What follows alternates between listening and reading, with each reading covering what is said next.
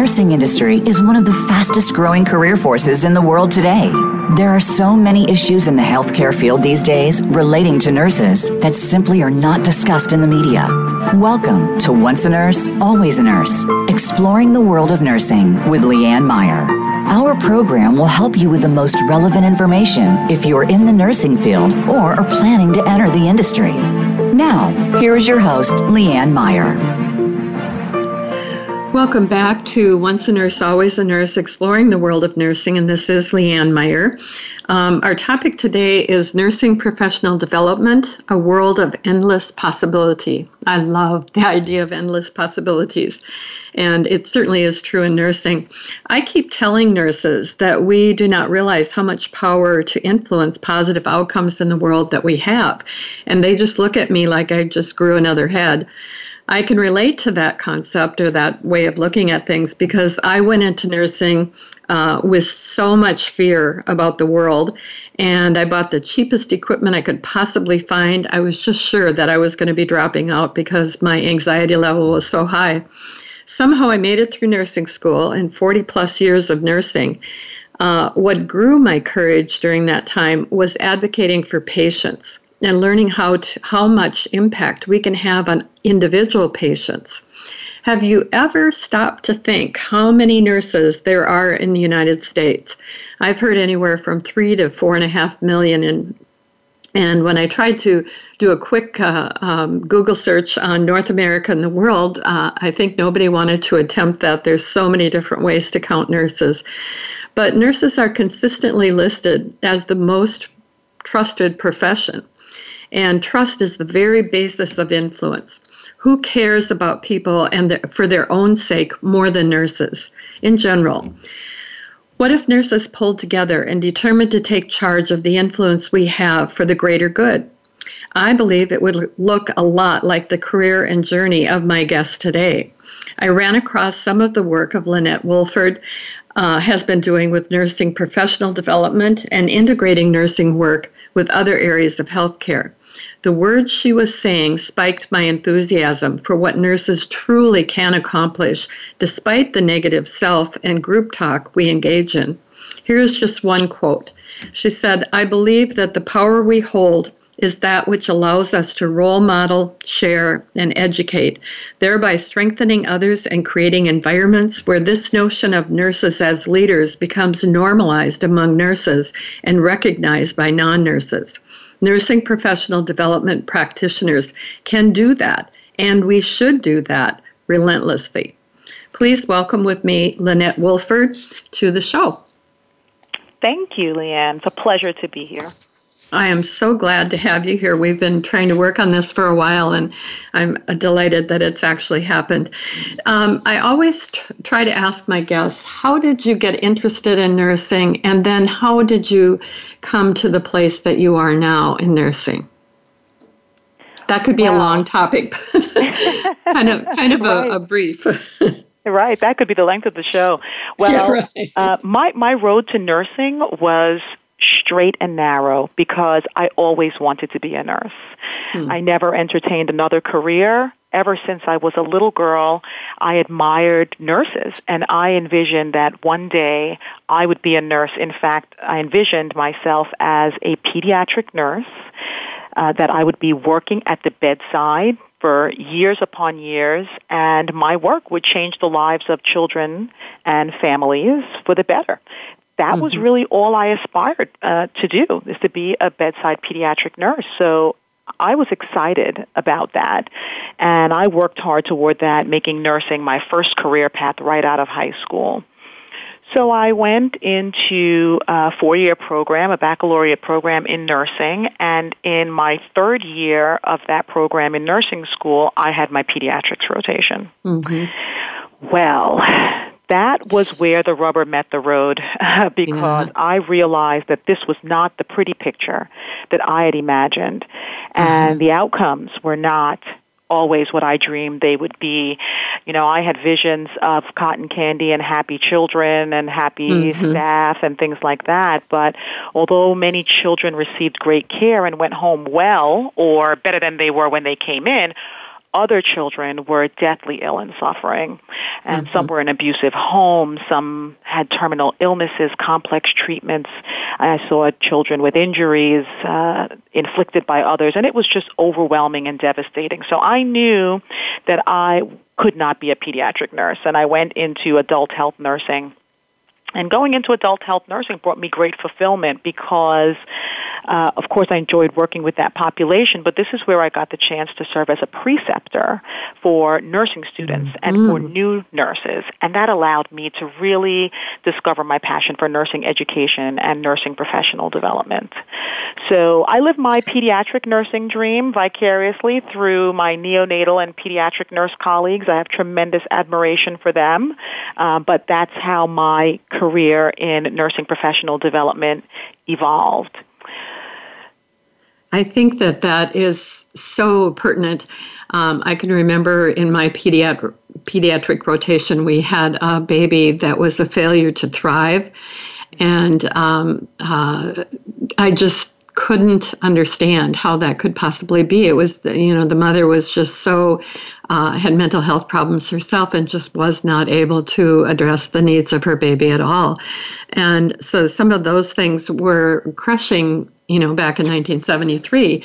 But now it's so much more apparent. And I think partly, you know, because we're not addressing some of the mental health issues that are going on, but uh, so many other things too that, that uh, life is really pretty stressful, and especially for children. Very. And, you know, these are the realities that nurses, we see as nurses on the front lines. Uh, mm-hmm. Uh, people don't don't encounter this. Even other healthcare professionals don't encounter this, what you've described, to the extent right. that nurses do, because we're there 24 7. We're caring for mm-hmm. the whole person and the whole family. And mm-hmm. so these issues that really impact people's journey to wellness, whether it's children or adults, uh, factors like mental health, the home environment, social and other stability factors, we see those and we deal with those as nurses. You know, we are mm-hmm. we are the holistic profession. You know, uh, right. a little bit of right. everything. And we want to be able to do that. And it's so much harder, I think, for nurses to be able to look at the whole patient when we have the staffing issues that we have and other things. The one thing you mentioned, though, too, was the ability to precept other nurses. And I think I have that kind of sense of loving to teach and loving to, you know, see people grow and develop. Um, it always amazes me when when there are nurses who do not want to do that, and I'm guessing you've probably run across that kind of thing too. Oh yes, Leanne. In fact, uh, I would agree with you. That was something that always amazed me. But over the years, I've come to uh, accept every nurse and person mm-hmm. for who they are and, and, and what they bring. And nursing education and uh, professional development activities it's not for everyone. So I don't, mm-hmm. uh, you know, I've learned to to appreciate that. But I will tell you that when I worked as a staff nurse and as a nurse preceptor, I found it to be very interesting. There were nurses like myself who would say things like, a nursing student or a new orientee, give give me give them to me you know i'll take them because uh-huh, i'm going to show right. them you know everything i love this this is no problem i'll take two students you know if i'm doing right. a special uh, a procedure that might be beneficial for them to observe or even assist with and then there mm-hmm. were other nurses who said uh, no thanks you know i'm mm-hmm. i'm here to work directly with the patients you know and that's the extent uh, to which they wished to be to be involved in mm-hmm. preceptorship mm-hmm. um, which look, it, I guess it created more opportunities for me because since there were a few nurses I worked with who were not uh, passionate about preceptorship, I was always called upon to be mm-hmm. a preceptor, and um, and I, I loved it. I love every minute of it. Even now in my role, I mean, I'm not at the bedside, and I haven't been at the bedside for quite some time. But nurses, as as your listening audience knows, mm-hmm. go through many levels of academic progression and need preceptors at mm-hmm. master's, doctoral, and other levels. And even now, uh, I still welcome nursing students uh, in various capacities. Uh, some who are graduate students who need to do a practicum in leadership or something right. like that. And in fact, uh, where I am here, where I work here, we created a an internship program where oh, every oh, yes. summer we take on at least two. This is the office of the chief nurse executive where I am, so it's it's quite. Um, business, you know, environment. And say not, where not you are. Uh, we haven't at, mentioned that. Where are you located? Right. So I'm in I'm in New York uh, at Northwell Health, which mm. is the largest private employer in New York State. We have 67,000 employees, including 17,000 nurses. Wow. There are 23 hospitals and over 750 outpatient centers that make up this health system. So my role, I guess I skipped past that, huh? My role yeah, as, right. as vice president for nursing education and professional development for this health system is to really embrace uh, and develop and advance the vision for nursing education and professional development uh, for all of the nurses as well as aspiring nurses as well as nursing team members so support staff etc all of wow. whom work together uh, to provide that frontline care mm-hmm. so uh, so it's a it's a there's never a dull moment how about that? Never a dull moment in an organization like this. And I was mentioning that here at the Office of the Chief Nurse Executive, where I'm situated uh, at Northwell Health, uh, we even created an internship program where we take undergraduate nursing students and expose them through summer opportunities to the many different career opportunities that nursing has, whether it's at any of our specialty hospitals, flight nursing. We have so many different programs at a health system like this. So mm-hmm. our interns uh, always get a great experience. So that's actually good because that's one of the things I've been trying to do with this program is to really show nurses that it is not just bedside nursing, um, that there's so many other things. So, say a little bit about um, these people coming in. How long are they with you during the summer, and how long do they spend in each area? So we actually organized this through a partnership with our volunteer department because we were finding, I was finding that many nursing students who were unable to land a summer nurse extern program in the hospital, which is what most of them seek, um, sometimes they would sign up as volunteers at, in the mm. hospital just to get experience. That's all they really want is to have an opportunity yeah. to learn more about nursing. So we created this program. It uh, it actually revolves around the student's schedule. So they can come as often as they want or mm-hmm. as infrequently as they want. Uh, for some of our interns, they, they do have uh, another commitment, so they may only come one day a week. Uh, other interns are able to come uh, for fewer hours, but more days a week and they work on uh, so here at the office of the chief nurse executive they work on some of the programs that we run such as the system wide orientation program for new hires. So it's great for them. They get exposure to the orientation program for professional nurses gives them a clue about what they can expect. And sometimes they um, they assist us our nursing team here with various projects. So that could be things like competency development um, other initiatives, uh, mm-hmm. enhancing the programs that we are running. So mm-hmm. they learn and they go out. We arrange for them to go out to the specialty hospitals to get preceptorship experiences in the areas they're interested in. So it is multifaceted, and they stay with us for the entire summer. Many of uh, of our interns stay with us actually uh, until they graduate because they go back to oh. school. The ones who are local go back to school and almost always ask if they can still come in periodically, a couple mm-hmm. of times a month during uh, during the school year to continue, and we always say yes. Yeah, we have. I've been in in the hospital that um, worked on some of these models also, and everyone wins as far as I can see. Even if they don't stay with you, um, they go to their next place with much more confidence and much more understanding of what's possible, which yeah. I think is really great. Um, this kind of brings me to the thought of those very new nurses coming out of uh, whether it's a baccalaureate program or a, a, I'm not sure if you're taking associate nurses, but um, uh, the just the idea that you get on the floor and it's so overwhelming And, um, you know, many times they feel like, you know, I kind of thought I had it all together in my head as I was going through the didactic part in the school classes and even, you know, doing some of the, the clinical uh, work at uh, in under a, uh, the tutelage of, of a nurse standing right there and, and working with me maybe in a lab. Um, so when they get on the floor, it is much more um, overwhelming. Not only do they have to be thinking about what it is they're doing, but they have to be carrying on a relationship and an interaction with the patient in front of them and helping that patient to be more relaxed while they're very nervous themselves. Address that a little bit. What it's like that powerlessness feeling and um, feeling of who to turn to. Yeah, you know, you really have uh, brought up a very important topic. So, as I mentioned, we have 17,000 nurses here at this health system, and each year we onboard about uh, 13 to 1,500 nurses. We hire mm-hmm. about 1,300, to 1,500 nurses in different capacities, advanced practice, uh, bedside, and specialty, you, you name it. So I've had the pleasure over the last uh, dozen or more, actually, years of seeing this transition into practice. And it's, it, it's rough because there are those who are able to transition smoothly. Uh, what some of those factors are, I think we're always trying to better understand. Is it resiliency? Is it the school they went mm-hmm. to? Is it some other characteristic?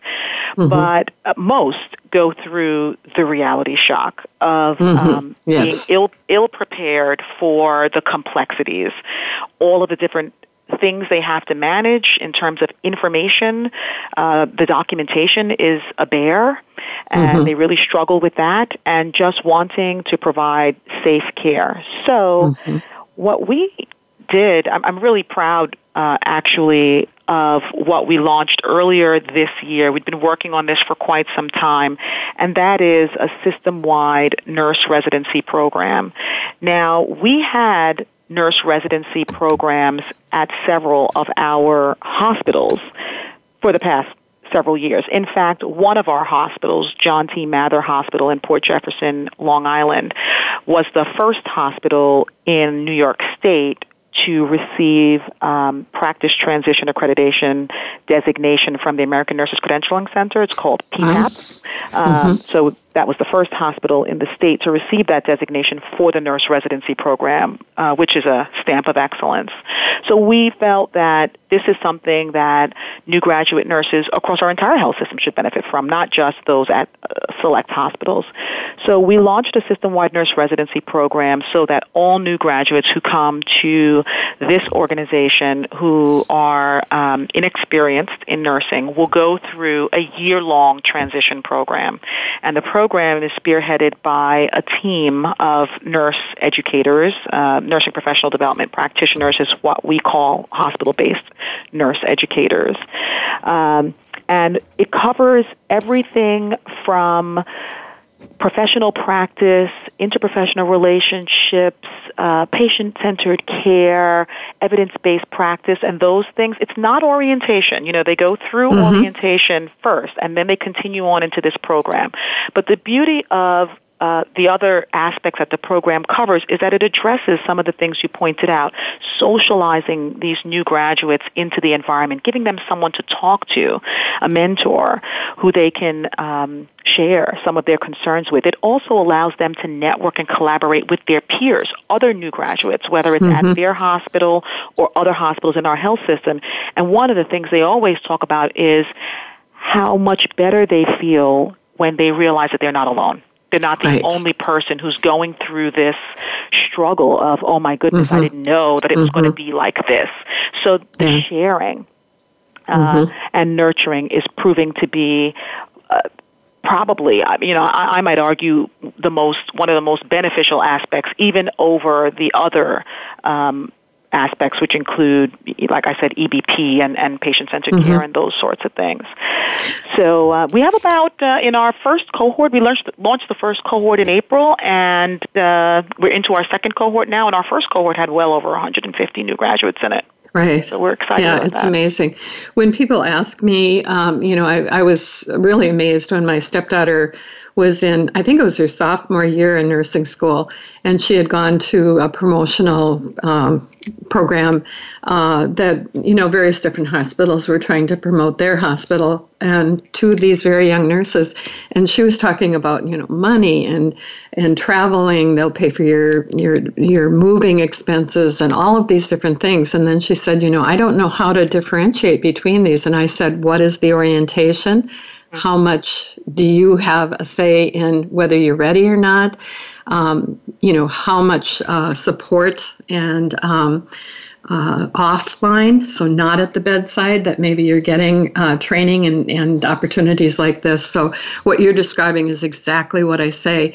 All the money in the world doesn't mean a thing if you don't have this kind of support as you go through. That is so true. And while I totally understand the importance of the salary, right, you mm-hmm. know, and uh, and the need for that financial stability as a professional nurse, in the long run, this is where the professional development component is so hugely important. And when nurses are interviewing for positions, of course the employer is interviewing you as a nurse mm-hmm. to see whether mm-hmm. you're a good fit for the culture of this organization and whether you have the potential or the actual skills to safely perform this important responsibility. But as the interviewee, the nurse should be interviewing the organization as well to understand what is the orientation like. Will I have someone who's going to coach and develop me as I go through this transition phase, or will I be expected to just hit the ground running upon hire? Right. I, I, hear horror stories like that all the time. And right. then how much is the organization willing to invest in me as a professional uh, over the years? So, for mm-hmm. example, here at this organization, we have a robust professional development arm uh, through through our uh, Office of the Chief Nurse Executive, and that's that's what I oversee. So we provide thousands of hours mm-hmm. of contact hours, uh, continuing education programs for our, our nursing staff. They don't even have to leave the organization. Certainly they can, but they don't have to leave the organization to get uh, mm-hmm. exposure to continuing education programs, and we do it through a variety of media, online, face-to-face conferences. We bring in mm-hmm. the best, the, the, the well-known speakers from across the country to make sure that our nursing staff are up to date on um, on best practices.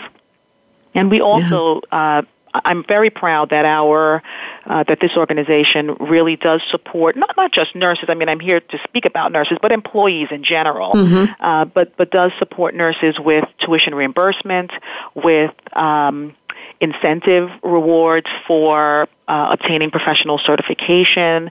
Uh, we have programs like a clinical ladder program, which allows a nurse or nurses to stay in their existing role, which for many nurses, they desire to stay at the bedside. Uh, mm-hmm. But it allows them to stay at the bedside and still gain from that career advancement. So getting involved in higher level initiatives and programs by becoming a clinical ladder two or clinical ladder three nurse. Of course, mm-hmm. there's financial incentive associated with that. But, sure. but you want to be in an organization that is not a dead end, right? And that mm-hmm. sees that nurses have so much to contribute. And with the proper professional development structure, Mm-hmm. you will be able to realize that and self-actualize and, and that's so that's a major part of my role making sure that we maintain that culture and we manifest that in every possible way through new programs that benefit our nurses which ultimately benefit the patients uh, but that also make this organization an enticing place to work one thing i think is um, an area of development that many times as nurses are especially learning uh, in those first couple of years uh, and are feeling overwhelmed and are feeling invisible and powerless. Um, I remember being invited into, you know, some sort of a group or, um, you know, maybe decisions were being made for the unit that they're on, being asked to be a part of that, even in a very young um, uh, part of their career. And I think a lot of times, um, I don't know that managers uh, always recognize that this can be a real um, pat on the back for somebody to say, not only am I pleased with the work that you're doing on the floor, but I also would like your input. And I think a lot of the millennials um, really appreciate that. They want to be involved in um, decisions that are being made. And I'm just curious if that's kind of what you're finding also, um, that helping people know in broadening their abilities by getting them into different um, aspects of the decision making process. Absolutely.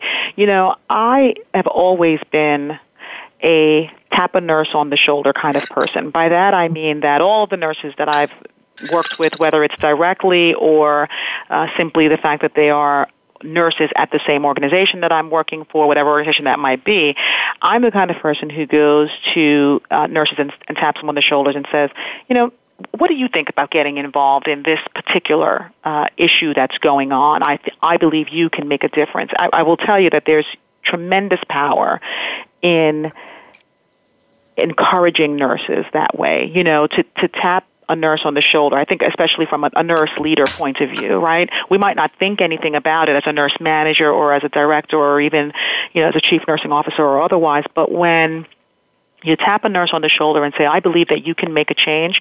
What you, it, it's almost a, a magnetizing kind of a power that I think you pass along to them. And I've seen it come to pass where nurses who were quiet and, uh, kind of uh, soft spoken, sometimes maybe even apathetic, right? Because they'd given mm-hmm. up on their ability to make a difference. Mm-hmm. But uh, tapping them on the shoulder and say, saying, I will support you in this and, and you know, I believe you have the power and the answers. Let me help you realize that has turned them into uh, game changers. Here, uh, and across, in many organizations across the country, I think another question that nurses want to ask as we talk about uh, interviewing and entering the profession and moving within the profession, that sort of thing nurses want to ask about shared governance because that's really what you're describing. Organizations yes. that have shared governance models and truly subscribe to that, as we do here, uh, require that nursing be represented in decision making. And when you get even smarter with regard to how to manage shared governance, you also realize that the power and a lot of the um, brilliance in terms of solutions solutions lies in the hands of those who are doing yes. it most, which are the frontline mm-hmm. nurses. So you don't really want to be in an organization that is. Um, appears to be uh, without a shared governance model where decisions are being made from the top without input from nursing. That is absolutely not the culture that um, that I think nurses want.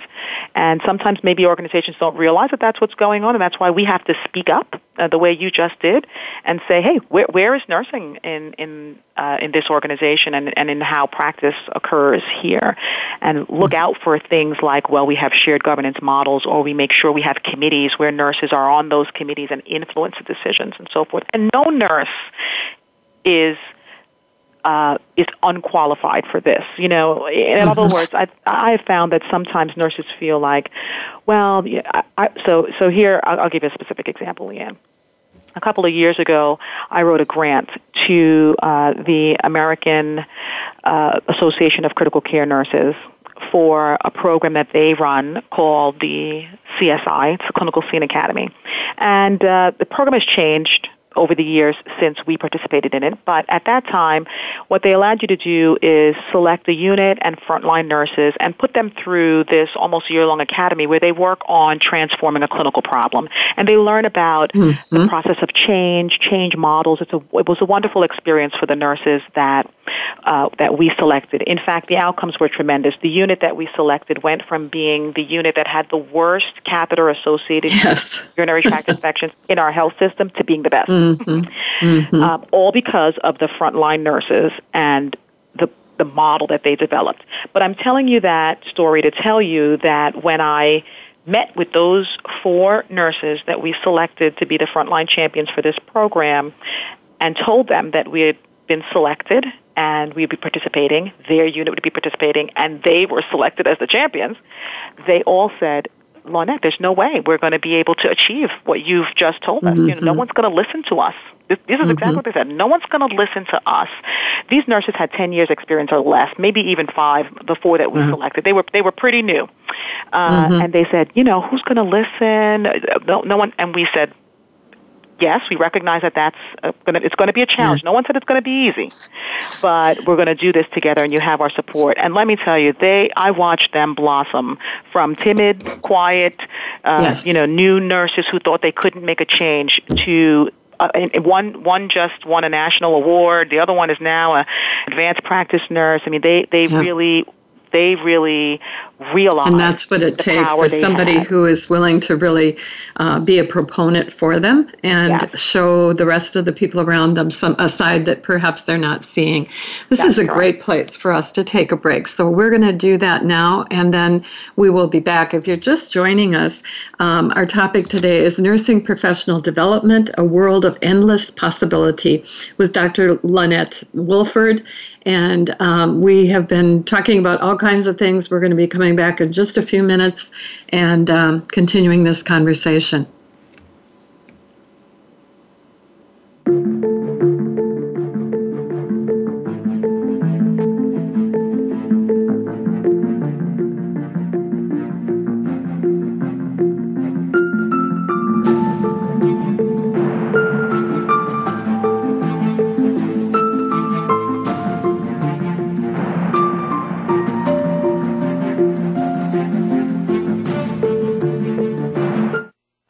Listening to Voice America Health and Wellness. Now there's a new destination for video content, voiceamerica.tv, just like our radio channels and so much more. Voice America Variety, Health and Wellness, Business, Sports, Green Talk, Power Up Motorsports, and Seventh Wave Network now have their own video channel components. Plus, check out exclusive programming, including movies, music, educational courses, science and history, current events, and short features. High definition, premier quality programs available 24 7. VoiceAmerica.tv. If you think you've seen online TV like this before, let us surprise you. If you like what you're hearing on Once a Nurse, Always a Nurse, consider supporting the show. In the one year since the show started, we've increased our listening audience by nearly 7,900%, and our goal to reach 50 countries and counting. Whether you are looking to reach a regional, national, or worldwide audience, you'll have a competitive advantage by advertising on Once a Nurse, Always a Nurse. It's the perfect platform. Contact Senior Executive Producer Tacey Trump today at 480-294-6421. That's 480-294-6421. Take us on the go. It's even easier now. The Voice America Talk Radio Network has a mobile app for iOS, Android, or Amazon Kindle. Visit the Apple App Store, Amazon, or Google Play to download the app powered by Aircast. It's free and no registration is necessary. In minutes, you could be enjoying your favorite Voice America Talk Radio host no matter where you are in the car, out and about, while traveling, or anytime you can't be close to your computer. Catch up on the archives you've missed or discover new shows on the spot. Search Voice America at your favorite app store. Have you had a chance to check out Voice America's online magazine and blog? If you love our hosts and shows, check out articles that give an even deeper perspective, plus topics about health and fitness, movie reviews, philosophy, business tips and tactics, spirituality, positive thought, current events, and even more about your favorite host. It's just a click away at blog.voiceamerica.com. That's blog.voiceamerica.com. The Voice America Press Blog. All access, all the time. A fresh look at today's health. Voice America Health and Wellness.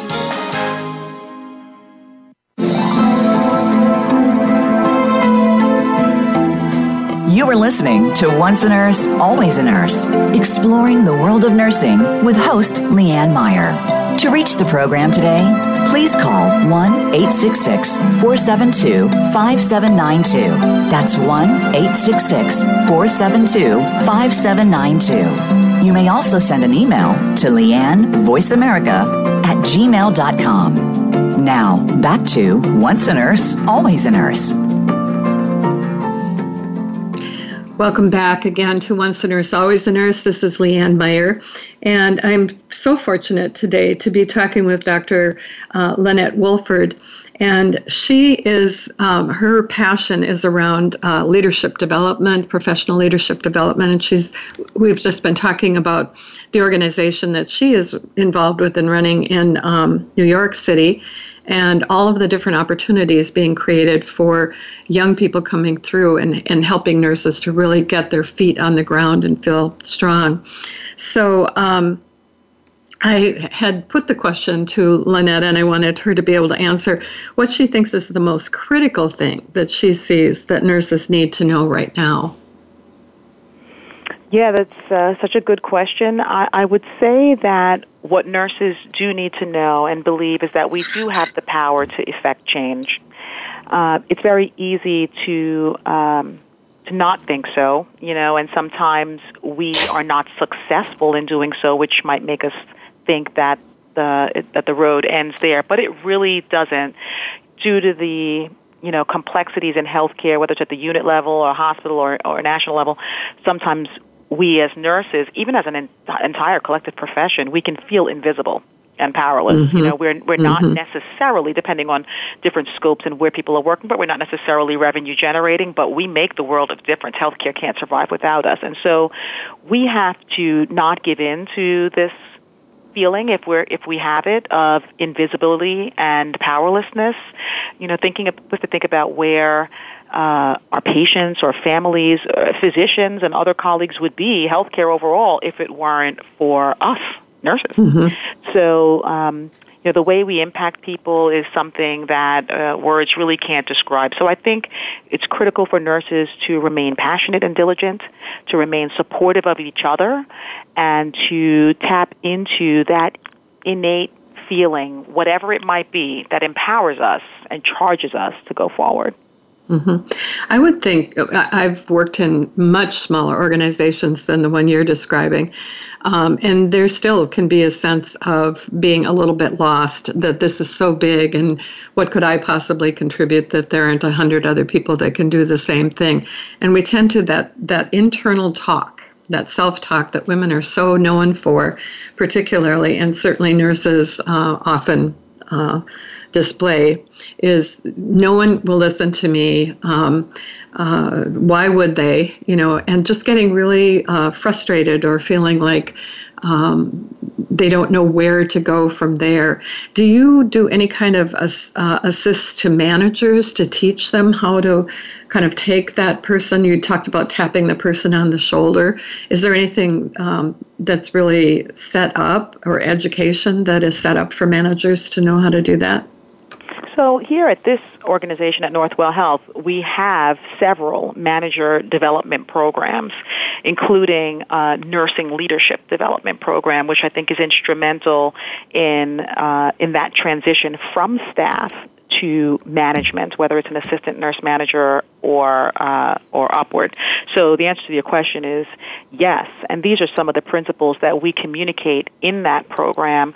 Um, and it's not a uh, it's not a one and done thing, right? It's something that um, our managers participate in over time. Uh, we have a required program that they must engage in early in the transition, but we also have ongoing programs that are held at all of our facilities on leadership development, emotional intelligence, uh, all of these uh, aspects that managers need. In addition, of course, to the the hard and fast things, budget and labor relations and mm-hmm. those sorts of things, right? But but these other right. very important skills around leading and developing others.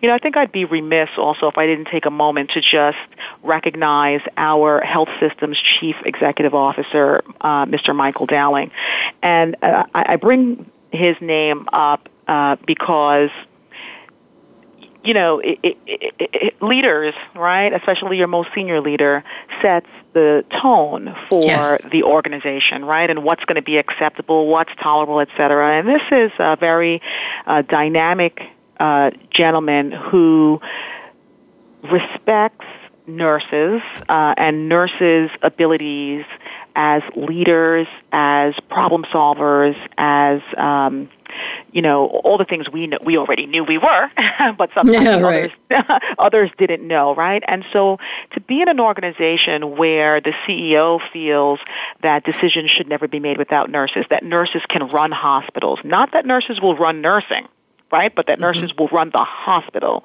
Um, you know that we would have, you know, executive vice presidents, which are you know very senior positions in our organization. Actually, I think it's the most senior next to the CEO. Uh, but to have nurses in those roles, right?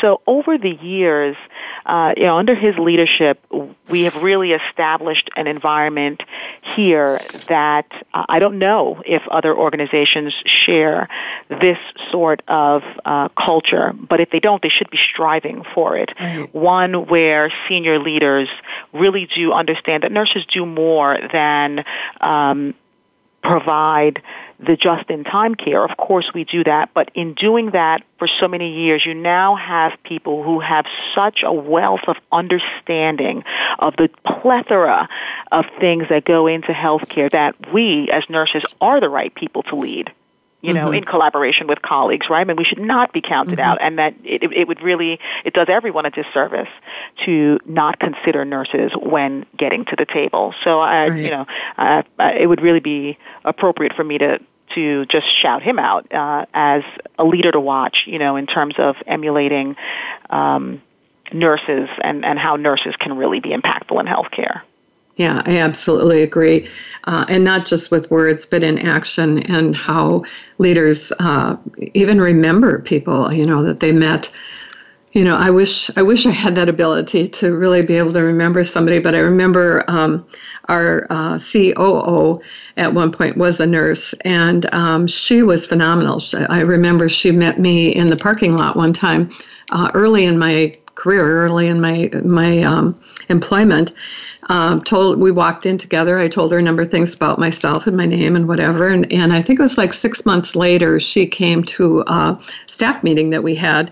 And she went around the room and could say the name of every person, including me, who she had just met for five minutes on the way in from the parking lot.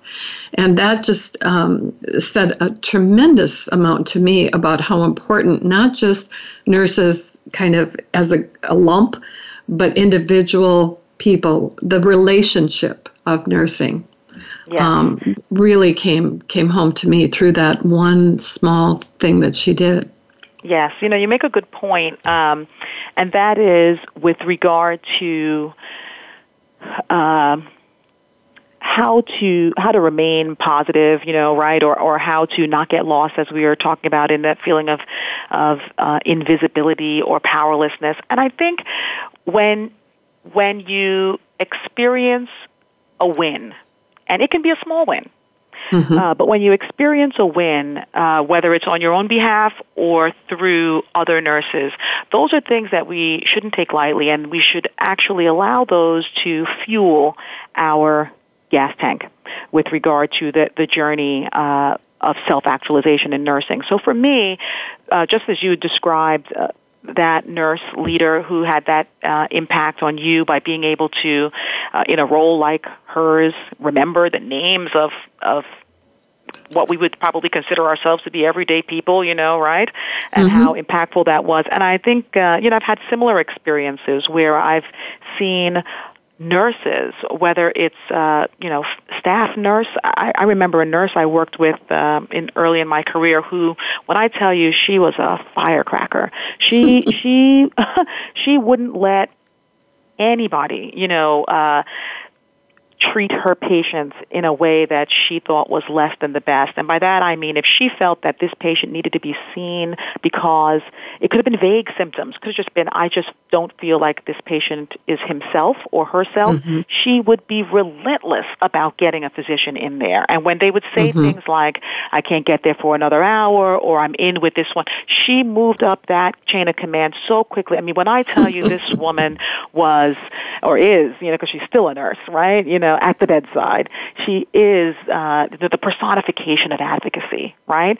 And so when right. you see that in action, and then you see that things do get done, you know, and things do do change. It might be a small change. In that case, mm-hmm. it might just be that we did not leave this shift without this patient being seen right? Right. And and having some sort of a change to their plan of care. Now you can leave with a clear conscious feeling conscience, feeling good, and feeling like, you know what, I can make a difference, right? And so you mm-hmm. use those as stepping stones. And then the next thing you know, you're just making bigger differences. You're starting off with one patient, then you go to two, then you go to the unit, then you go to the hospital, and then you take your agenda to a national level. Right. Yeah.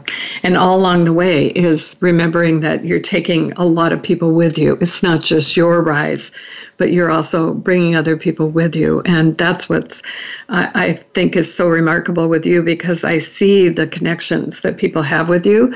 And um, that that just looks really impressive to me. I was very fortunate in being an organization that um, took all of that very seriously and being able to um, have the training, um, have the the support for managers so that they weren't just hanging out to dry or, you know.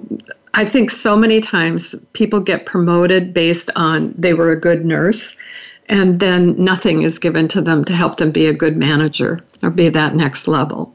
You're totally right about that, and that's why we have the transition programs we have for not just for new graduates. I mentioned the nurse residency program earlier, and that's for new graduates entering the profession, but we also have transition programs for nurses who are moving within the profession, whether it's to a new specialty or moving into a new clinical specialty, that is, or moving into a new role such as in leadership.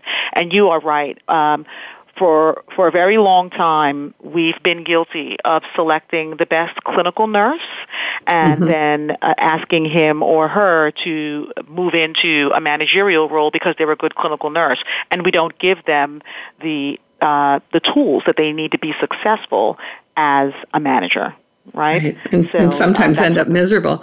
I'm also right. interested. I I noticed um, one of the things that you have done is the nurse-led education for medical students. That really intrigued me. This that program is one of my biggest. Uh, pride items of pride and joy uh, and i'll tell you why in a nutshell so we have a medical school associated with the health system uh, that I'm working for, and I'm really, uh, I've always been excited that since the medical school opened, which was about six years ago or, or seven years ago, uh, they did include nurses on the faculty. And so I am an assistant professor at the School of Medicine along with uh, a number of other nurses. So they were already forward thinking with regard to how these future physicians would be prepared, right, by, by being so inclusive. Of course, there are other disciplines um, as well that they included, but I'm, yeah. I'm focusing on nursing. Respiratory so, and nutrition exactly, and many other things they don't necessarily yeah. get in medical school. Exactly, pharmacy, etc. So, um, so, but I was particularly proud to see nursing included there. So, in my role as an assistant professor at the School of Medicine, I had the opportunity to collaborate with a few other nurse colleagues and physician colleagues, and we said, you know, what we should really be doing is exposing our medical students to nursing so they understand the dynamics of a nursing unit and some of the roles and scopes of practice for nurses because part of what yeah, how, how are we going to be working as a team, right? If members of the team don't even understand what each other's role is, right? So yes. we created this uh, nurse-led education of medical students program. It's now in its fifth year. It started just as a concept and a vision. It's now in its fifth year, and it's a required program at the medical school.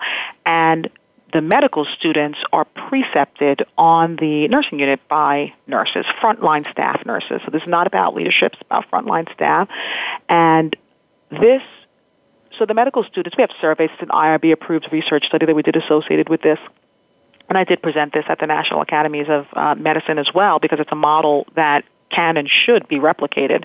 Right. And the nurses, uh, sorry, the medical students shared so much uh, information about what they learned. They had they really had no mm-hmm. idea about nurses and what nurses mm-hmm. do and the scope of nurses' practice and, and just a day in the life of a nurse on the unit. Mm-hmm. But uh, in addition to that, what I really found to be so rewarding was to see how proud our clinical nurses, our frontline nurses, yes. are mm-hmm. to to participate in this program. They all say the same thing, which is they feel valued, they feel like they're able to share their expertise with these future physicians and be appreciated for that. So they, they teach them also uh, some components in the classroom. And these are things that who can teach you about discharge planning better than a nurse, you know? and who, who can teach you about patient education better than a nurse? So mm-hmm you know, the, the, these are things that they know and do well, and they are the experts in this. So it gave them an opportunity, or it gives them an opportunity to really do what they do best and impact another profession. One where there have been hierarchies for many years, and this sort of thing would have been unheard of, and still is unheard of in, in many places. But uh, for me, one of the biggest wins in this program is the pride and joy that the frontline nurses get out of being able to work in this capacity with uh, physician education. That's it's fantastic. Yeah, it's fantastic. So we are uh, coming closer to the end here. Um, I'm always sad when I look up and see that that time moving along. So um, just kind of thinking in terms of nurses, uh, not just in the United States, but maybe around the world. What are what are some things you really want nurses to get? Um, you know, well, one of the things I definitely want to say to um, anyone who might be listening with regard to my own personal journey is that it's not easy. I think sometimes when we when you look at things from the outside, it it's, uh, it seems like oh, you know, this person is lucky or they've had all the all the ducks lined up in a row, and and that's not the case. The journey is difficult. You know, I am a wife, I'm a mother, I'm a corporate executive, I'm you know involved in deeply involved in nursing, and um, the first and you know among the first in my family to go to college, right? So there are many factors that people don't see on the outside, and it's it's um, it's important just to know that you can overcome whatever uh, the circumstances are that that are before you, right? We're not defined by our circumstances. So I don't know who needs to hear that, but I suspect there are colleagues out there who do. So I remind myself of that regularly. Things aren't always going to go the way we want them to go when we want them to go that way. Uh, sometimes when a door closes, it's actually to spare you from a fate that was not ordered in your steps, yeah. right? And so we may not know it at the time, mm-hmm. and it might not feel good at the time, but we mm-hmm. often do live to reflect and see so much in hindsight, you know? So I remember as a as a nurse, I know we only have a few moments left, but I remember as a new We've nurse. Got some time. Okay, great. I, uh, I um, I graduated with my BSN and I applied to a number of hospitals, including the two hospitals that were my top choice. And no one would hire me. They would say, you know, come back when you actually get your degree, right. physical degree. Exactly. And then they said, come back when you pass your boards. And these are the days of paper and pencil boards where there's only twice a year. I had to wait until October for results, right? So they yeah. would come back when you get the boards. Okay, come back when you get your actual license. And I worked in a mall, in a department store as a new graduate uh-huh. nurse because I couldn't land a uh-huh. job. And, um, and I, I remember also when I went back for my master's and, and earned that degree and wanted to grow, uh, you know, more and opportunities were not presenting themselves where I was working. And I said to myself, self, I am going to leave this job as of December 31st, whether I have another job or not. That was my mm-hmm. commitment wow. to not getting stuck. And fortunately, I pieced together a few other jobs, which we can do as nurses. We have that luxury, mm-hmm. and was able to stay on my feet as I right. move forward into new roles. So I just want to tell everyone out there that there might be obstacles and challenges, but none of them are too big for uh, for us to overcome. The glass is always half full and when we look at it that way, uh, we grow stronger and we find that we have more strength and power than we might have even ever imagined. That's so true. I actually, uh, when I was teaching uh, nurses returning to nursing, that was one of the things I did quite a bit of time on was perception, because um, people don't realize that we actually choose our perce- perception, and the perception we choose makes all the difference in how we we move forward. Um, and I just think this is all of the things that you've been saying is just really so important. If you can find that passion within you, whatever it was that brought you to nursing or wherever you thought was going to be great in nursing, if you can find and hold that passion, um, it will get you through those really tough moments. And find other people who have passion. Don't hang around the people who are, you know, complaining about they're not doing this for me and they're not doing that for me. And it's really much more what can I do to make this different. So, um, we, as I said, we are at the end of the show. I just wanted to um, thank everybody because this is actually, um, uh, I, I, so much appreciated all, all, the people who are joining us today and every time. Um, this is actually, I'm celebrating my two year anniversary of this show. Uh, many of you might know I started with 64 listeners in July 31st, 2017, and those were in four countries. And because of all of you and the people you have talked to about the show, there are now 70,000 listeners in 60 countries. So I am flabbergasted and humbled, and I thank you to all the well wishers who had contacted me about my uh, second anniversary here, and your support and encouragement has been phenomenal. So, right now, my long term goal is to be able to provide scholarships to people who would like to be a nurse but cannot afford it. And to do that, I'm going to need a lot of help, and it's definitely going to be down the way a little bit. But right now, what I'd really like from each of you is if you could find, or if you know of sponsors or anyone who um, love nurses and want to support nurses in doing the work that we do, um, if you can let them know about this program, encourage them to contact me. Uh, maybe you're one of those people, um, or you know somebody that that uh, would like to uh, support the program. And so just have them contact me at Leanne Voice America at gmail.com. So that's Leanne, L E A N N E, then voiceamerica at gmail.com. And um, again, I'm just so grateful. And also, many people have given me suggestions for good shows, uh, things you're dealing with, things that um, are difficult uh, maybe a specific uh, speaker that you've heard that you think would be excellent on the show. And those are the things that I'm looking for. And uh, again, your feedback is just so precious because many times I'm able to deny that there's anybody out there listening. And then I get the statistics back on the next Monday, and I'm like, oh my goodness, how can that be? So thank you and uh, step up and help me uh, get this out to even more people, and particularly in this long term goal to be able to provide scholarships. Thank you so much. And thank you, Launette. I appreciate so much you taking the time to be on the show. Thank you, Leanne.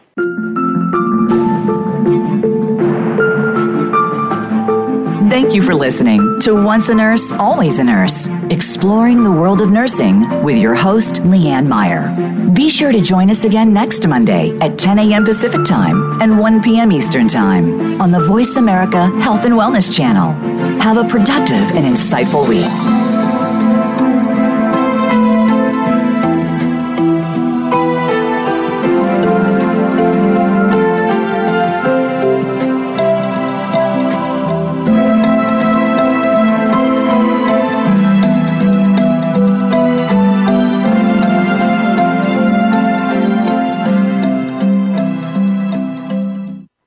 What you're hearing on Once a Nurse, Always a Nurse, consider supporting the show. In the one year since the show started, we've increased our listening audience by nearly 7,900%, and our goal to reach 50 countries and counting. Whether you are looking to reach a regional, national, or worldwide audience, you'll have a competitive advantage by advertising on Once a Nurse, Always a Nurse. It's the perfect platform.